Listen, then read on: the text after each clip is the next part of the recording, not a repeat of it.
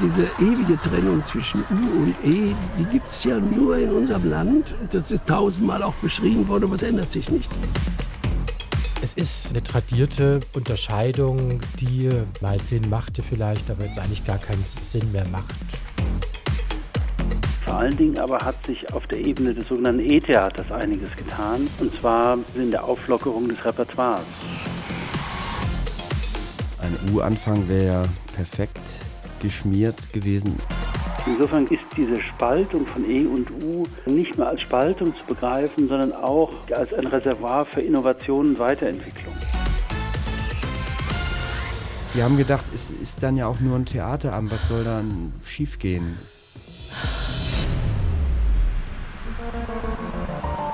Der Theaterpodcast von Nachtkritik.de und Deutschlandfunk Kultur. Herzlich willkommen zum Theaterpodcast Folge 20 mit Elena Philipp und und mit Susanne Burkhardt. Hallo. Hallo. Wir sprechen heute über E und U. Zwei Großbuchstaben, die in Deutschland die Trennung zwischen Ernst und Unterhaltung markieren. Warum tun sie das? Ja, genau. Das wollen wir fragen. Warum wird eigentlich immer noch getrennt zwischen E und U? Warum eigentlich vor allen Dingen in Deutschland? Wann hat das angefangen und äh, hat das vielleicht schon wieder aufgehört? Wir schauen auf eine Theaterinszenierung im Friedrichstadtpalast, bei der U und E aufs Schönste aufeinandertreffen und äh, haben verschiedene Gäste. Wir sprechen mit dem Schauspieler Fabian Hinrichs, der in besagter Inszenierung die Solo- und Hauptrolle spielte. Außerdem mit dem Intendanten des Friedrichstadtpalastes in Berlin, Bernd Schmidt. Ja, dann lassen wir uns auch noch ein bisschen Nachhilfe geben vom Theaterwissenschaftler Peter Wien Marx in Sachen Theatergeschichte.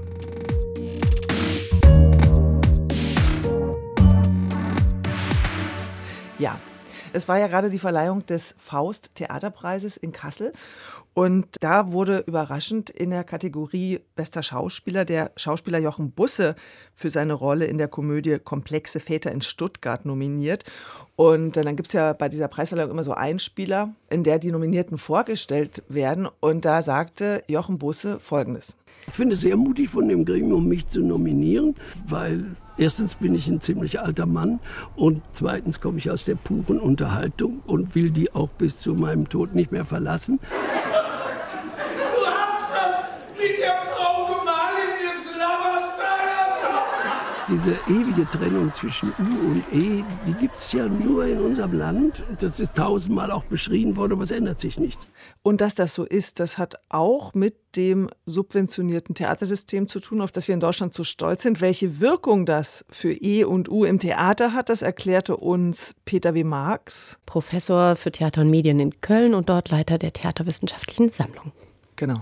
Es ist tatsächlich so, dass wir heute uns so gewöhnt haben an ein subventioniertes Theatersystem. Und das liegt natürlich als ökonomische Realität unter der Trennung von E und U drunter. Aber diese Realität entsteht eigentlich erst in den 1930er Jahren. Bis dahin gibt es eine Fülle von Theatern, die als Privattheater durchaus kommerziell geführt werden und deshalb immer auch einen Kompromiss machen zwischen dem, was ein Publikumshit ist, was populär ist, und dem, was man an avantgardistischer Kunst machen möchte. Also insofern ist eine der Quellen für diese Differenzierung von E und U sehr klar auch in der Zuwendung öffentlicher Gelder zu sehen, mit dem plötzlich dieser Anspruch, hohe Kunst, moralisch wertvolle Kunst zu machen, manifest wird und natürlich auch das Publikum plötzlich eher sekundär wird. So, also fassen wir mal zusammen. Was hat uns Peter W. Marx da gerade erklärt? Also wir müssen erstmal trennen, Privattheater machen also grundsätzlich eher Unterhaltung, weil sie natürlich kommerziell erfolgreich sein müssen. Publikumshit. Publikumshit, genau. Und subventionierte Häuser können sich avantgardistische Kunst leisten, in denen der Regisseur, die Künstlerinnen autonom sind. Ja, weil sie eben nicht darauf schauen müssen, dass alles ein Publikumshit wird oder ankommt und erfolgreich läuft. Wo ist da der Friedrichstadtpalast, über den wir gleich sprechen? Für dich? Naja, das, äh, das ist ja ein sehr gering subventioniertes Haus. Ich glaube, 15 Prozent kriegen die nur Unterstützung. Die müssen 85 Prozent ihrer Einnahmen selber erwirtschaften. Das ist ein ganz klarer Unterhaltungstempel. Friedrichstadtpalast ist ja als Revue-Theater tatsächlich ein ähm, Populärtheater im besten Sinne, weil die Karten, es gibt zwar sehr teure Karten, aber es gibt auch günstige Karten und die haben ja das Modell, dass sozusagen da busweise die Touristinnen äh, angekarrt werden. Die haben also ein sehr großes Publikum. Ähm, die haben doch gerade die Halbmillionenmarke geknackt für ihre aktuelle Show, die Grand Show Vivid. Ja, genau. Und jetzt können wir ja vielleicht auch mal sagen, warum wir eigentlich über den Friedrichstadtpalast sprechen. Richtig. Weil da nämlich ein E-Regisseur Ein eingezogen ist. Darüber müssen wir wahrscheinlich auch gleich noch sprechen. Also, René Polish. René tatsächlich. und Fabian Hinrichs, Und Fabian Hinrichs. haben gemeinsam inszeniert am Friedrichstadtpalast einen Abend glauben an die Möglichkeit der völligen Erneuerung der Welt. Oh, das haben wir jetzt zusammen schön hingekriegt. Also es gab diesen Abend und ja, der war eigentlich auch ein bisschen der Anlass, dass wir überlegt haben, über E und U zu sprechen, weil wir dachten, interessant. Also ich habe zuerst gedacht, dass es sich um einen Scherz handelt. Als ich gelesen habe, René Polish inszeniert im Friedrichstadtpalast, dachte ich, hä, der übernimmt doch jetzt die Volksbühne. Was macht der jetzt im Friedrichstadtpalast? Und dann dachte ich, eigentlich eine tolle Idee Warum? Weil René Polish, er ist jemand, der mit dieser Revue-Welt und so, ich glaube, da gar keine Berührungsängste hat. Deswegen dachte ich, ja, das passt. Es gibt ja viele Volksbühnenregisseure, die damit liebäugeln. Also Herbert Fritsch mit seinem Körperslapstick. Ja, oder der würde da auch gut hinpassen. Genau, stimmt. Christoph Marthaler, der irgendwie den Dilettantismus ausstellt und natürlich irgendwie ganz stark weiß, wie man Komik herstellt. Und wie das ja auch bei René Polish oft ist. Vielleicht sagen wir ganz kurz, was da zu sehen ist an diesem Abend im Friedrichscher Palast mit Fabian Hinrichs und René Polish. Also Fabian Hinrichs in einem goldenen Anzug und 26 Tänzerinnen aus der Revue-Truppe des Friedrichstadtpalastes, die teilweise mit ihm auf der Bühne sind, die tanzen teilweise auch zusammen. Und er läuft diese ganze Tiefe der Bühne, diese 37 Meter Showbühne auf und ab und das Ganze in dem Bühnenbild der Grand Show. Das normalerweise mit bis zu 100 Leuten vollgestellt ist, Genau, damit es auf der so Bühne. wirkt. Genau, also diese gigantische Bühne. Und es funktioniert größtenteils ohne Mikrofon, obwohl der Raum natürlich anders als ein Sprechtheater gar nicht darauf ausgelegt ist, dass man ohne Mikrofon spricht, sondern eher die Stimme verschluckt. Also so angelegt ist, dass eben natürlich alles verstärkt ist und nicht nach außen dringt. Wir haben Fabian Hinrichs zu Gast gehabt, danach hier im Studio Schauspieler, bekannt vom Theater, Film und auch Fernsehen, zum Beispiel als Tatort-Kommissar Felix Voss im Franken-Tatort an der Seite von Dagmar Manzel. Derzeit ist er aber auf der Bühne des Friedrichstadtpalastes zu sehen. Wir haben ihn, bevor wir dann abgedriftet sind in Kunstbegrifflichkeiten, wir haben ihn als erstes gefragt, ob er denn eigentlich Fabian Hinrichs unterscheidet zwischen E und U, wenn es ums Theater geht. Ich habe gerade überlegt, ob mein Kopfhörer aus ist, aber ich kann den auch. Die Lautstärke runter. Ach so, Besser? ist schon Ja. ein E-Anfang gewesen, ähm, weil ein U-Anfang wäre ja perfekt geschmiert gewesen. Also ich, wenn ich jetzt drüber nachdenke, mache ich überhaupt nicht solche Einteilungen. Also einige meiner Lieblingsfilme sind zum Beispiel von Abraham und Abraham oder Zucker und Zucker, die heißen dann eine unglaubliche Reise in einem verrückten Flugzeug oder die nackte Kanone kennt man vielleicht. Das sind ja Meisterwerke, die jeden Film der sogenannten Berliner Schule in den Abgrund der Bedeutungslosigkeit sofort. Also ich würde, mache diese Trennung überhaupt nicht. Ich weiß gar nicht, ob ich überhaupt trenne dauernd. Naja, gerade haben sie getrennt. Sie haben ja gesagt, irgendwie Berliner Schule oft Abgrund der Bedeutungslosigkeit im Vergleich zu so einer nackten Kanone. Aber mich würde jetzt Ja interessieren, gut, was das liegt aber am Medium, das mich auffordert zu trennen. Man versucht ja irgendwas mit einem Begriff zu fassen, das ist, macht ja Sprache immer. Nehmen wir an, ich sehe einen Film und später lese ich dann, dass es anscheinend zur Berliner Schule zugerechnet wird, habe ich schon manchmal Parallelen festgestellt, dass es so eine gewisse Sterilität besitzt, zum Beispiel. Ne? Und ein Konzept verfolgt, also das Gegenteil von Kunst ist. Nämlich eigentlich wiederum etwas, was man sich zu Hause ausdenkt. Und was ist Kunst dem gegenüber? Ich habe jetzt auch noch, noch mal nachgefragt, weil ich das sozusagen gerne positiv hören würde, was, also was das Schöne ist für Sie an so einem Film wie der nackten Kanone. oder ich habe ja mal Jura studiert, da wird ja immer alles definiert, damit man es später verfolgen kann oder damit man die Welt einteilen kann. Und das ist ja auch erstmal verständlich und auch nichts Schlechtes. Und da gibt es natürlich auch immer die Begriffsbestimmung von Kunst. Was ist Kunst? Was ist ein Kunstbegriff? Also ich möchte niemandem erklären, was Kunst ist. Schon gar nicht im Nachgang der 70er Jahre, wo dann alles Kunst ist, wenn ich es nur will. Aber was ich sagen kann, ist, ist, wenn es vielleicht nicht vornehmlich absichtsvoll ist. Also wenn es von vornherein nicht den Anspruch verfolgt, die Wirklichkeit, die sogenannte Wirklichkeit, in der wir uns jetzt zum Beispiel befinden, ähm, also unser Gespräch zum Beispiel ist keine Kunst, weil es nicht aus dieser Wirklichkeit herausführt. Was immer das ist, darüber kann man sich dann ja lange unterhalten und so weiter.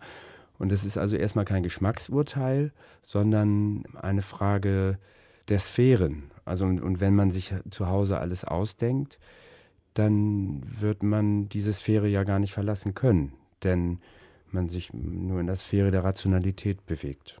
So könnte ich das jetzt hier um diese Uhrzeit an diesem Ort eingrenzen.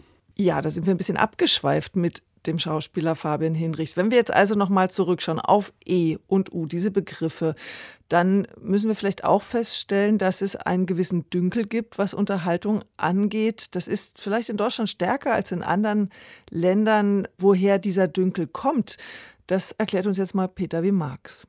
Ich glaube, sie speist sich im Wesentlichen aus zwei Quellen. Auf der einen Seite aus einem immer noch sehr starken bürgerlichen Bildungsideal, was Ideen wie Sittlichkeit, Moral, innerlicher Bildung verpflichtet ist.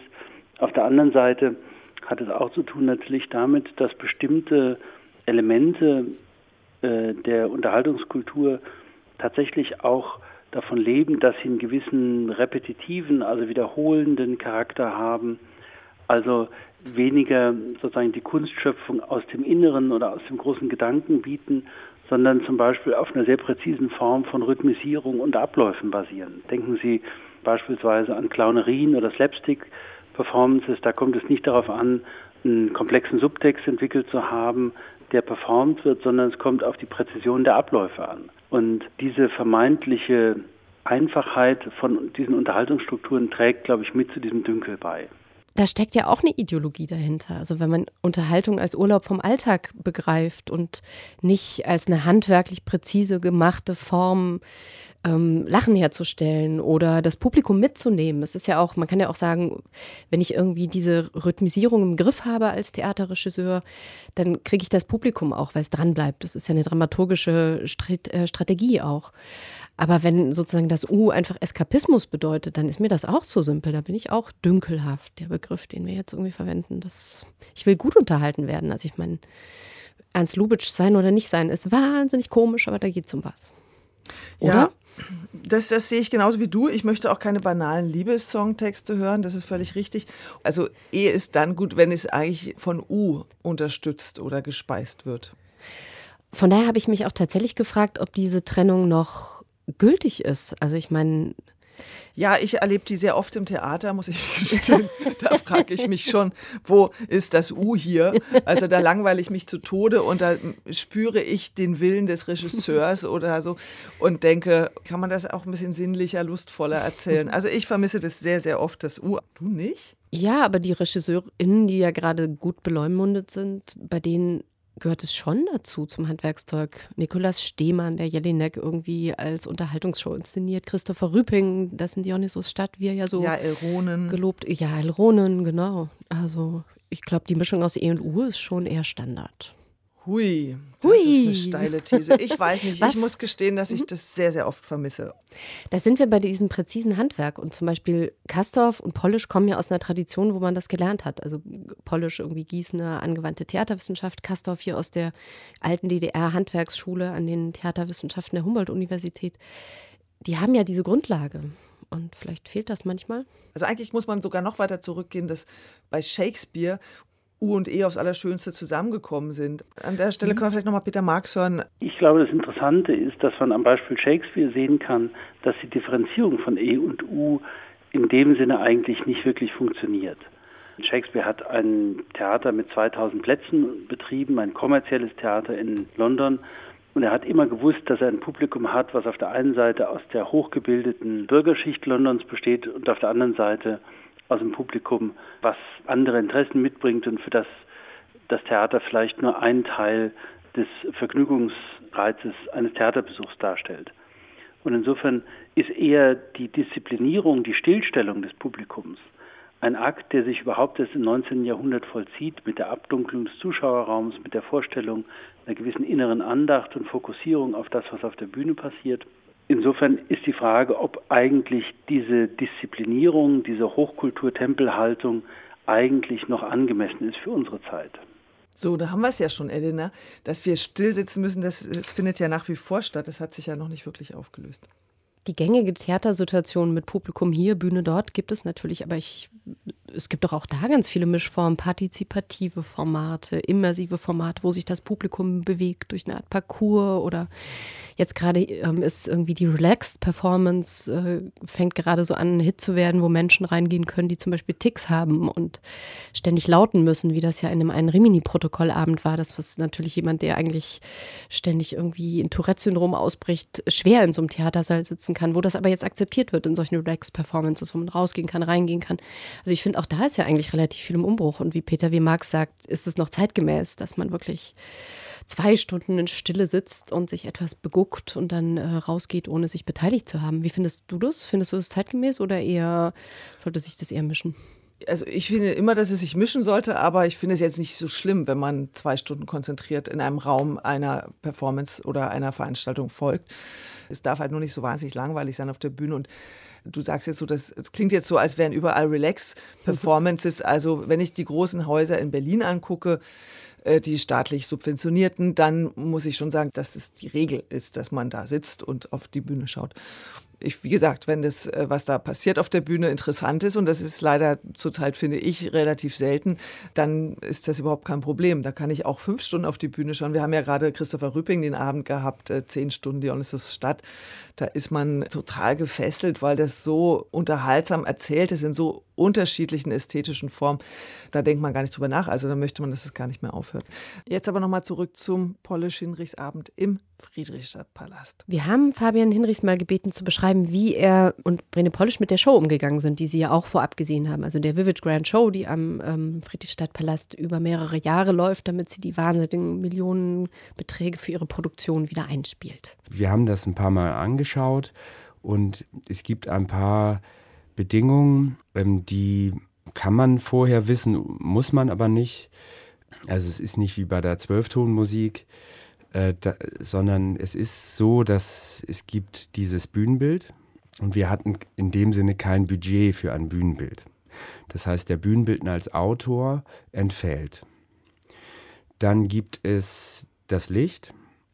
Nun muss man wissen, dass ich ja auch spreche und das Licht, äh, die sogenannten Moving Lights im Friedrichscher Palast relativ laut sind, die Belüftung. Mhm. Das heißt, viele dieser Lichter wollten und mussten wir dann ausschalten, wollten das aber eh, weil es nicht unbedingt ein Licht ist, das sich dann für Sprechtheater eignet. Denn man will den, der spricht, ja auch sehen. Also würde mir so gehen, wenn ich da sitze. An erster Stelle muss man das Bühnenbild nennen. An zweiter Stelle muss man nennen, dass wir die Tänzer nur für sehr wenige Proben, dass sie nur bei sehr wenigen ich, Proben vorbeikommen konnten oder bei wenigen, äh, fünf oder sechs Proben, drei Stunden. So ist das entstanden. Das muss man nicht dazu wissen, denn es ist äh, genau richtig so, wie es ist. Aber das sind die Bedingungen. Naja, und dann habe ich ja auch gestanden, dass ich vorher auch noch nie im Friedrichstadtpalast war, außer mal zur Berlinale und dass ich die Show, die Vivid Grand Show, sehr unterhaltsam fand. Mit irrsinnig schönen Kostümen, perfekten Choreografien, handwerklich sehr, sehr gut gemacht ich habe sonst halt nicht so ein starkes Bedürfnis, zu Unterhaltungsshows zu gehen, so als Flucht. Also ich finde es total in Ordnung, das zu machen, aber ich möchte dann immer noch eine Geschichte mitnehmen oder noch einen zusätzlichen Gedanken. Ich habe halt immer das Gefühl, ich habe zu wenig Zeit, um irgendwo hinzugehen, um mich unterhalten zu lassen. Aber als ich es dann gemacht habe, fand ich es ganz toll. Aber noch toller fand ich dann eben so einen Abend mit Fabian Hinrichs. Also wenn dann äh, Fabian Hinrichs, das war ja wirklich ein Abend, da wurden Texte gesprochen, die man nicht erwartet im Friedrichstadtpalast. Das ist ja auch sehr, sind ja sehr, sehr düstere Texte, die Fabian Hinrichs da spricht, äh, von einem sechsjährigen Kind, das hinter der Wohnungstür sitzt und droht, sich die Adern aufzuschneiden, weil die Mutter die Familie verlässt. Also oder dunkel. das in der, in der Schule Code ver verliert und äh, oder im Kindergarten und gehänselt wird und gedemütigt wird. Und das sind grausame Erfahrungen, die da zum Ausdruck kommen. Es geht sehr viel um Verlust, um Einsamkeit. Wobei man ja dann auf der Metaebene erfährt, dass diese grausamen Texte Songtexte von Morrissey und anderen sind. Also ähm, Fabian Hinrichs kommentiert das dann ja auch wieder, indem er auch davon spricht, warum singen denn da tausend von Menschen mit, wenn es um solche krassen Texte geht? Und wie kommt es, dass ähm, das sozusagen Popkultur ist? Also sie konstruieren ja diese Fallhöhe mit oder reflektieren im Endeffekt das, worüber wir sprechen. Also wie viel E steckt denn in dieser Morrissey-U? Und wenn man das wirklich ernst nimmt als Text, sind das ja hochverstörende Ereignisse, die da aber sozusagen weggesungen werden werden, oder? Ja, und das hat er uns ja auch erzählt, wie er auf diese, überhaupt auf die Idee für den Abend gekommen ist. Ja, ich bin mit René ja immer in Kontakt und ich hatte ein Musikvideo tatsächlich damals gesehen. Und da sangen alle mit von Stephen Patrick Morrissey und alle haben mitgesungen. Es geht darum, dass man kein Zuhause hat. Und ich habe mich wirklich gefragt, warum singen denn eigentlich alle mit? Die können ja nicht alle eine so unglückliche Kindheit gehabt haben wie vielleicht ähm, bestimmte Menschen. Und warum singen die alle mit? Und das war eigentlich die naive Ursprungsfrage. Also, wie, was ist das? Und dass wir auch keine Scheu haben, dass man sagt, ach ja, schon wieder so eine Kritik an der Moderne und dies und das, sondern da wollten wir uns auch frei machen eben von diesen Kategorien, sondern von uns ausgehen, ähm, ja, über die Einsamkeitserfahrungen, die wir haben und die wir erlebt haben, aber das ist nicht jetzt rein autobiografisch, sondern die wir auch wahrnehmen grundsätzlich. Da, also da, das war eigentlich, was wir machen wollten. Genau, und das fand, fanden wir auch besonders interessant im Friedrichstadtpalast, das zu machen. Also an diesem Ort eigentlich der Flucht, wo man sagen würde, es ist ein, ein Ort der Flucht, wo man sagt, ich war jetzt den ganzen Tag da und da und jetzt schaue ich mir eine Revue an und ich habe ja auch überhaupt nichts gegen Flucht. Also ich kann das total verstehen. Und dann haben wir uns gefragt, ob es für uns diese Orte der Flucht überhaupt gibt.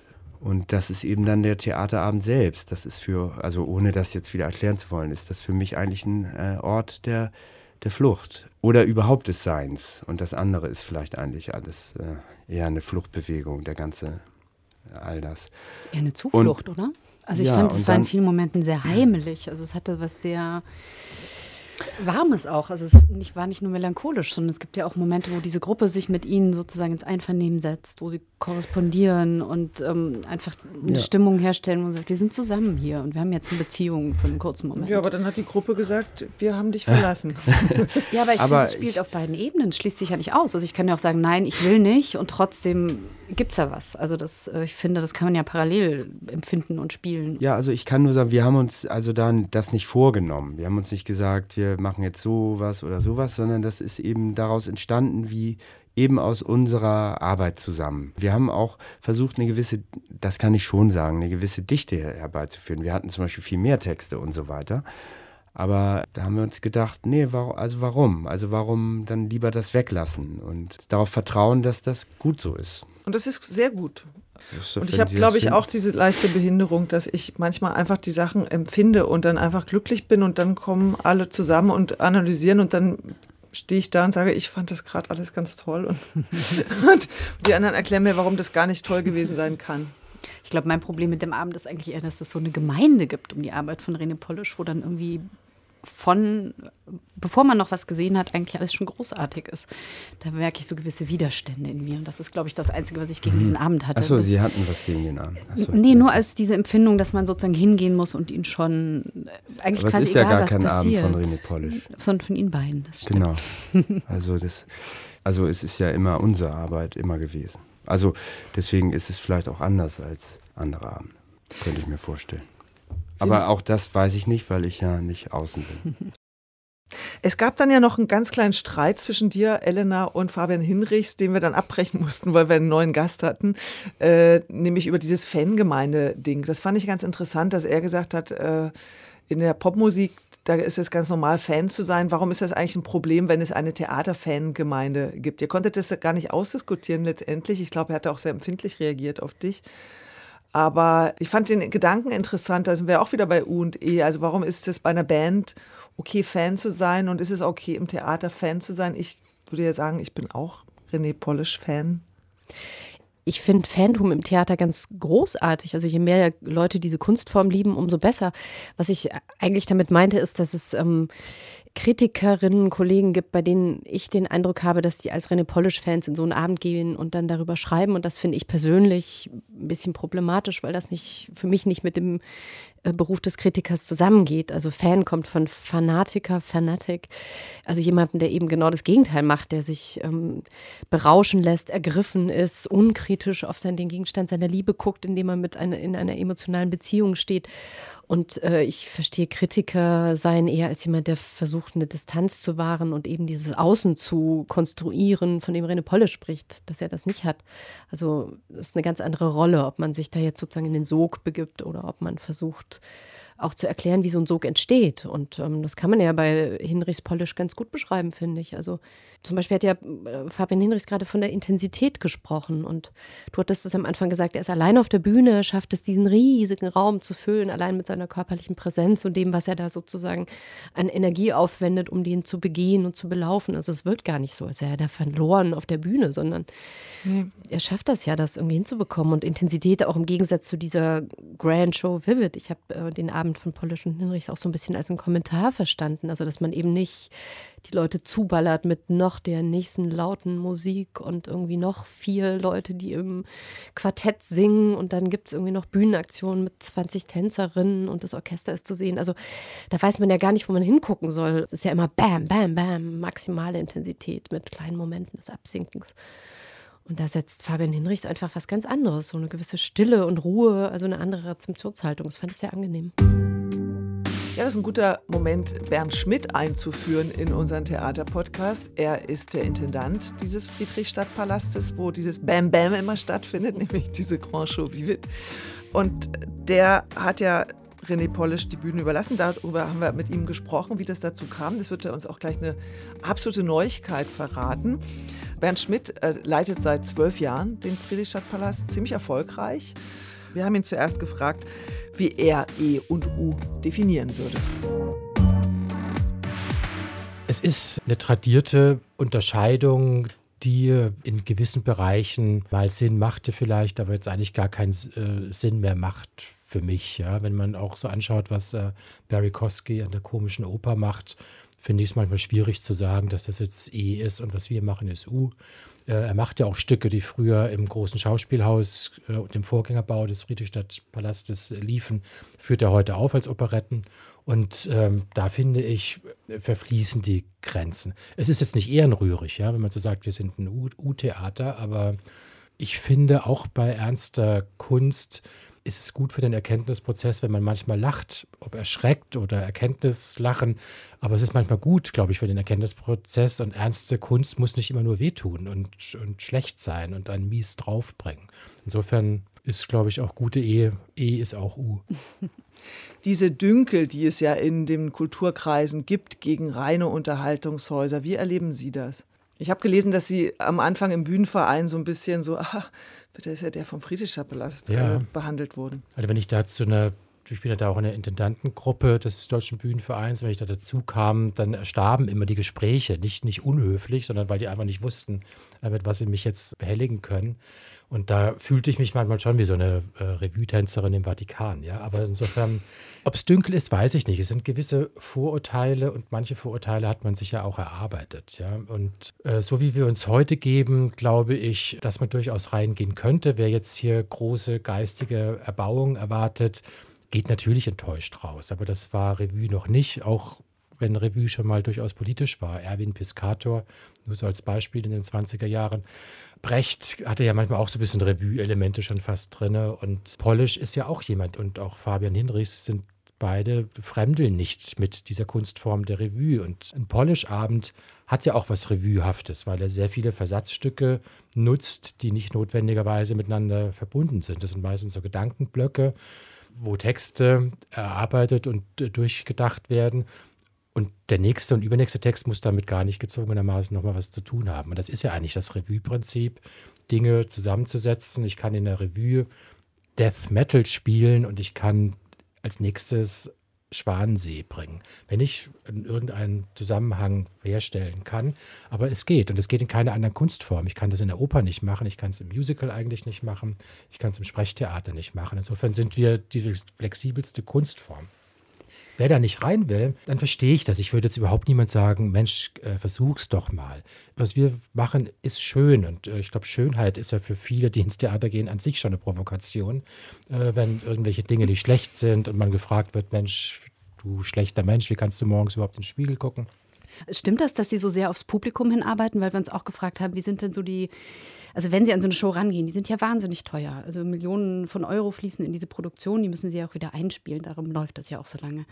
Wie gehen Sie denn ran an die Entwicklung? Also wie gucken Sie aufs Publikum? Das ist ja zum Beispiel eine Sache, die ich als einen großen Unterschied zwischen E und U sehen würde, dass man im E-Theater eher was auf die Bühne stellt und sagt, wir machen Kunst, ihr habt das zu gutieren und dass man im U-Theater aber schon sagt, okay, wir haben ein Publikum, wir müssen gucken, dass dafür was dabei ist für alle. Ja, diese Unterscheidung von I und U, da würde ich Ihnen recht geben, dass man beim hochsubventionierten Theater, die ja teilweise 85 Prozent ähm, Subventionsquote haben und nur 15 Prozent ihrer Kosten quasi dann selber erwirtschaften müssen, so rangehen kann und sagen, das ist es. Wir haben das jetzt für uns gemacht. Wenn ihr das toll findet, ist es toll. Wenn ihr es nicht toll findet, äh, das ist dann auch nicht unser Ding.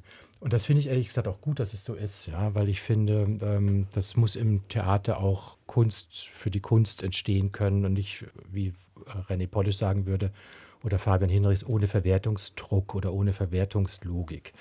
Aber auch wenn wir im Palast wiederum eine Förderquote jetzt nur von 15 Prozent haben und also 85 Prozent äh, unserer Kosten selbst erwirtschaften müssen, möchte ich mich schon auch so einem Verwertungsdruck verweigern, indem ich sage, wir müssen jetzt irgendwas machen. Ta ta ta, jetzt kommt der queere Moment. Ta ta ta, jetzt haben wir irgendwas Arabisches für die muslimische Zielgruppe. Wir haben was Arabisches drin. Wir haben äh, Shakespeare-Verse, die auf Arabisch gebracht werden. Aber da ist dann nicht das Ziel, so jetzt haben wir mal was für die gemacht und wo ist jetzt der jüdische Moment und so. Gar nicht. Sondern eigentlich machen wir etwas, wo wir denken, dass es schön ist das soll Vielfalt ausstrahlen und manches in der Vielfalt gibt einem was und manches nicht, ja. Wir sind ja so ein bisschen auf der Suche zwischen einem E- und einem U-Theater und ähm, sozusagen in diesem Sprechtheater, in dem wir uns viel bewegen, ist immer die Rede von einer Handschrift des Regisseurs oder von einer ja. bestimmten Ästhetik. Das heißt, da geht es auch darum, dass man sozusagen konsistente, teilweise wiedererkennbare tatsächlich auch Marken oder Identities entwickelt. Und das mhm. ist natürlich für mich ein ganz großer Unterschied gewesen, dass ich da hinkam und gemerkt habe, es ist einfach, es wird eher mit äh, viel gearbeitet. Also es, ähm, die Zeichenfülle ist sehr viel größer als jetzt in so einer sich als stringent gebenden Theaterinszenierung, ja. wo der Regisseur sehr, sehr stark auswählt und sehr, sehr stark sozusagen auf ein Erscheinungsbild hinarbeitet. Ja. Was ja teilweise auch furchtbar ist, finde ich, im Sprechtheater. Ja, dass wenn ich da hingehe, genau das kriege, was ich erwarte. Ja. Und äh, ich finde ja immer, dass ein gewisser Erfolg immer auch durch Überraschung kommt. Denn wenn ich irgendwo reinkomme und sage, oh, das ist aber typische Marthaler, hat es mich jetzt nicht überrascht, ja, oder typisch Fritsch oder so. Insofern finde ich immer, es ist schön, Leute zu überraschen. Und überraschen tue ich sie, wenn ich etwas mache, was sie nicht erwartet haben. Ne? Und da legen wir schon großen Wert drauf. Unsere Grand-Shows haben zwar immer die gleichen Zutaten, Musik, Tanz, Artistik, Kostüme, aber wir versuchen da sehr, sehr zu spielen und sehr variantenreich damit umzugehen. Ja, und das hat vielleicht keine Handschrift, aber Berlin hat auch keine Handschrift. Ja. Berlin ist auch deswegen geil, weil es auch in jedem Stadtteil und jeder Mensch und viele Menschen, viele Gruppen sehr unterschiedlich sind und nicht teilweise auch nichts miteinander zu tun haben. Aber wenn ich das mir angucke, alles zusammen ist eben Berlin eben doch Berlin und nicht Pforzheim. Jetzt las ich dann irgendwann die Schlagzeile René Polisch inszeniert im Friedrichstadtpalast. Dann wurde kolportiert, okay, da irgendwie hat er oder Freunde haben eine SMS an den Intendanten des Friedrichstadtpalastes geschickt und gesagt, hey, können wir da nicht mal was machen? Und Bernd Schmidt, also Sie, haben dann gesagt, klar, finde ich spannend. Wie war es wirklich und wieso haben Sie da mitgemacht? So, jetzt dann Breaking News, die Wahrheit. ähm, das war lag, Ihre Idee. Ich, genau, Breaking News. Ähm, ich lag bei mir zu Hause auf der Couch. Es war 19.38 Uhr und ich habe gerade einen äh, Artikel gelesen, äh, wie schlecht es ist, die Volksbühne unter Kastorf äh, so dem Ende zuzuführen. Und in dem Moment erhielt ich eine SMS vom Kultursenator Klaus Lederer. Das habe ich wirklich noch nirgends gesagt. Und der schrieb mir, ich stehe hier gerade mit äh, René Polisch äh, vor der Volksbühne. Die beiden haben gerade ein Theater verloren und würde unheimlich gern was mit dir machen. Ich glaube, er schrieb sogar, Polish würde auch umsonst arbeiten. Das habe ich dann später vergessen, habe ich dann in den Verträgen nicht berücksichtigt, diesen Hinweis. Und so kam es eigentlich. Äh, ich habe dann vier Minuten später zurückgeschrieben, Polish, Wahnsinn. Ich habe keine Idee, was das werden sollte, aber großartig. Wir sollen unbedingt reden. Ja, ich konnte es mir in dem Moment auch nicht vorstellen. Ich kenne nicht alle Werke von Polish. Der hat ja über 100 Sachen gemacht, aber ich würde mal sagen, 30 Sachen von ihm habe ich schon gesehen. Ich bin wirklich ein großer Freund seines Arbeitens, seiner Herangehensweise. er ist tiefsinnig, er ist witzig, manchmal tut es weh. Und das fand ich toll. Und ich konnte mir Polish am Palast vorstellen, weil ich wusste, dass er das, was wir machen, auch irgendwie gutiert. Also er ist jetzt nicht derjenige, der tot umfällt, wenn er eine Paillette sieht oder einen Samtvorhang. Und insofern wusste ich, der könnte bei uns eigentlich gut reinpassen. Am Anfang hat er das mit Martin Wuttke äh, vorgehabt und äh, später wurde dann äh, Fabian Hinrichs daraus, äh, was natürlich auch, also ich schätze Martin äh, Wuttke sehr, sehr, sehr. Ähm, aber Fabian ist natürlich auch eine göttliche Besetzung. Besonders im goldenen Anzug.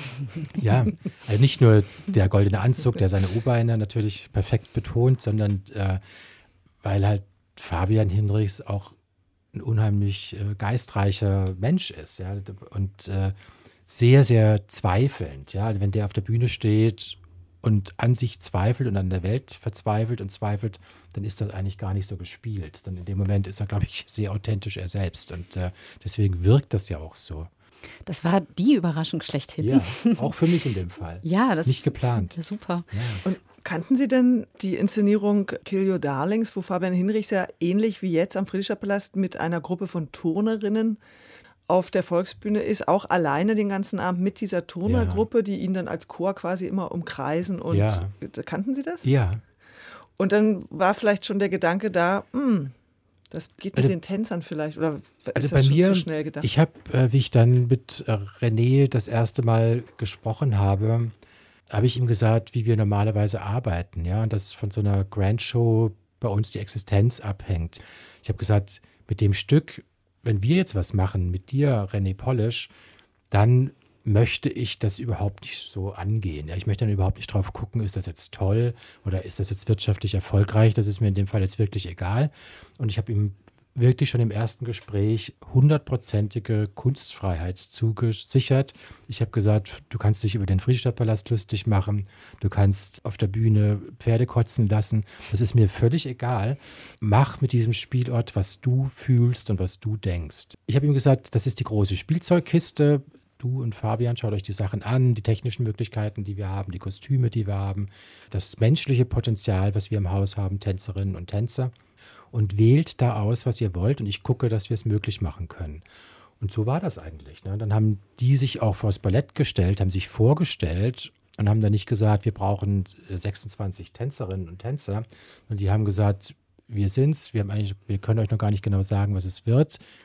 Wer Lust hat, kann gerne mitmachen. Und dann haben sich 26 Tänzerinnen und Tänzer freiwillig gemeldet, was ich auch von der Kompanie toll fand, ja, weil die überhaupt nicht wussten und teilweise da ja auch Tänzerinnen aus Amerika dabei sind, die von Polish und Hinrichs noch nie was gehört haben und dann auch nichts gesehen haben von dem und sich wirklich darauf eingelassen haben, nicht zu wissen, um was es geht und ehrlich gesagt eine Woche vor der Premiere noch nicht genau wussten, was das am Ende für ein Stück wird. Ich weiß nicht, ob sie beiden schon wussten, aber ähm, das hat sich wirklich auf den letzten Metern zusammengeschoben. Ja, ich, ich, glaube, er arbeitet so und Fabian, die beiden arbeiten so.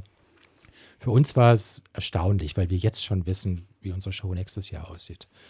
Was ist es denn geworden? Also einfach sozusagen nochmal Ihre Beschreibung dessen, was Sie da jetzt mit Polish und Hinrichs bei sich im Haus haben und auch wie Sie das finden. Ich finde es grandios und es hat mich an vielen Stellen überrascht, was dieser Raum für Dinge erträgt und reflektieren kann. Ich glaube, solche Worte ähm, und solche Sätze sind noch nie im neu gebauten Friedrichstadtpalast gesprochen worden. Also ich war sehr, sehr berührt von diesem Abend und auch die Herangehensweise der beiden, eben nicht aus der vollen Spielzeugkiste zu schöpfen, sondern einfach zu sagen, okay, pff, und so, wir machen das und das, mach mal das scheiß Putzlicht hier an und wir brauchen diese ganzen 3000 äh, LED-Leuchten, die ihr habt, nicht. Und so, das äh, fand ich eben dann auch cool. Ja, Bernd Schmidt, an der Stelle können wir vielleicht noch kurz reden über das Publikum in beiden Aufführungen, also in ihrer Revue und in der Polish-Hinrichs-Inszenierung und auch die Kickline oder Girl-Reihe oder Chorus-Line genannt, äh, findet sich in beiden Aufführungen. Das ist ja so das Markenzeichen des Friedrichstadtpalastes, aber doch in sehr unterschiedlichen Formen. Ja, was die Girl-Reihe angeht, ist natürlich, wenn unser normales äh, Publikum für unsere Grand-Shows kommt, die, die, freuen sich natürlich schon auf die Girl-Reihe, weil das auch eben wirklich etwas sehr, sehr Besonderes ist, eben schon seit den 20er Jahren. Das ist natürlich äh, für viele Polish-Gäste, die in der Tat nach meinem Eindruck auch das erste Mal zu uns reinkommen, die wissen vielleicht erstmal gar nicht, zu was sie da in dem Moment gerade gebeten sind. Ja. Und äh, man muss schon auch sagen, äh, was man da sieht, ist natürlich ein Zitat und eine äh, Variation einer Girl-Reihe. Es ist zwar beeindruckend, wie Fabian da 21 Mal jetzt das Bein hochgerissen hat. Das ist wirklich verdammt anstrengend. Aber die Girl-Reihe, die wir abends machen, ist wirklich kein Vergleich dazu. Ja, das ist, äh, da sind die Beine noch mal ein paar Zentimeter weiter oben und die Kraftanstrengung ist wirklich in den letzten Zentimetern. Und das ist eine unvergleichbar andere Geschichte. Ja, das ist jetzt ein bisschen Trabant und Porsche, was man hier von den beiden Qualitäten der Girl-Reihe. Ich möchte nur denjenigen sagen, die jetzt gesagt haben, sie haben die Girl-Reihe schon gesehen, weil sie bei Polish waren. Ja, genau, ihr habt die Trabi-Variante der Girl-Reihe gesehen. Äh, was das Publikum angeht, ja, sicherlich äh, ist es auch andere finanzielle Möglichkeiten. Deswegen haben wir auch ein ganz anderes Preisniveau extra gewählt. Wir haben wirklich günstige Preise. Wir haben auch die Preise im Foyer runtergesetzt. Die sind normalerweise auch ein bisschen teurer und äh, haben wir uns wirklich auf dieses Publikum auch äh, eingestellt. Was ich gerade noch mal fragen wollte, Sie sagten ja vorhin, Polish und Hinrichs hatten quasi carte blanche und Sie hätten auch gesagt, kritisiert uns als Friedrichstadtpalast. Das ist ja jetzt so direkt wenn nicht. Sie wollen. Genau, wenn Sie wollen. Gesagt, genau. Ihr könnt euch lustig machen, ihr könnt wird die uns direkt ziehen. Wie fühlen Sie sich denn jetzt kommentiert durch äh, den Glauben an die Möglichkeit einer völligen Erneuerung der Welt? ich glaube, die spielen sehr charmant mit dem Friedrichstadtpalast. Die große Showtreppe, die reinkommt, die würden wir so nie inszenieren. Das wird ja da mit einem Trommelwirbel angekündigt. Bei uns ist die sehr viel selbstverständlicher da. Wir würden da nie so ein Laserlichtspektakel drum machen, nur weil so eine blöde Brücke da reinfährt.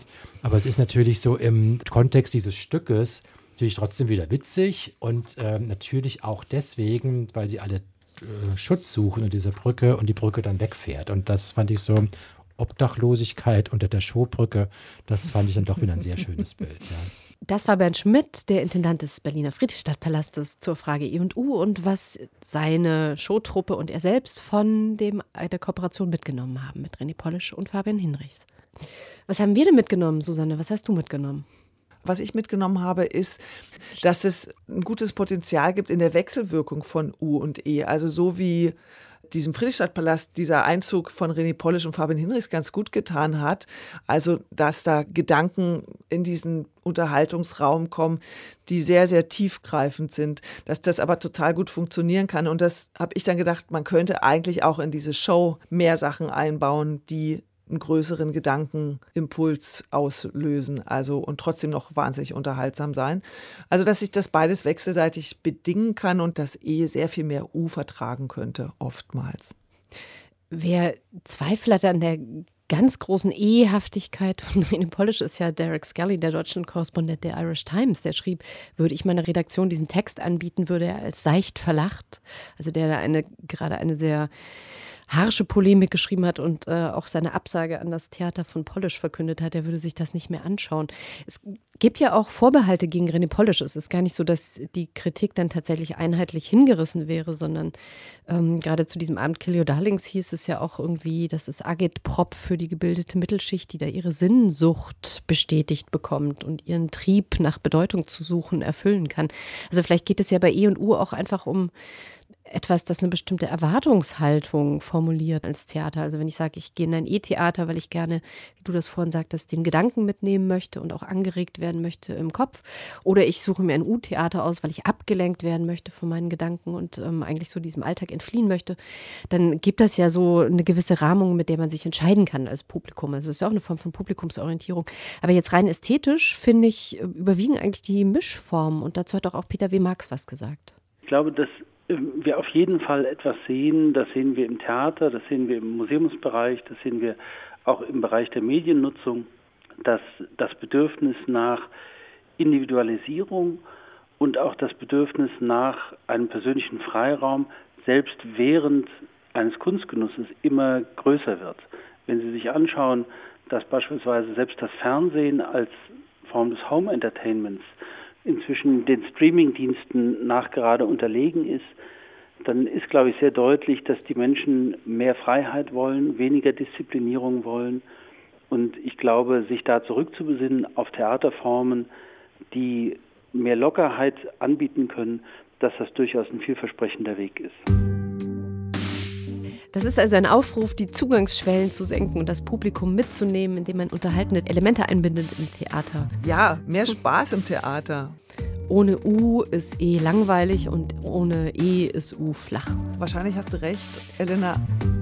Das war der Theaterpodcast Ausgabe 20 zum Thema E und U mit Susanne Burkhardt und Elena Philipp und unseren Gästen Fabian Hinrichs, dem Schauspieler, dem Bernd Schmidt, Intendant des Friedrichstadtpalastes. Genau, und dann hatten wir noch zu Gast den Theaterwissenschaftler Peter W. Marx. Und äh, Elena, das war unser letzter Podcast für dieses Jahr. Wir wünschen euch ein schönes Jahresende und ähm, ja, empfehlt uns weiter. Und äh, wenn ihr Wünsche, Anregungen, Ideen habt, dann bitte an unsere E-Mail-Adresse theaterpodcast.deutschlandradio.de oder kommentieren bei Nachkritik.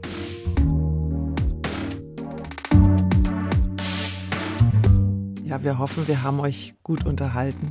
Ich möchte noch ein ernstes Auf Wiedersehen sagen. Und ich ein super lustig unterhaltsames Tschüss, bis zum nächsten Mal. Bis dann.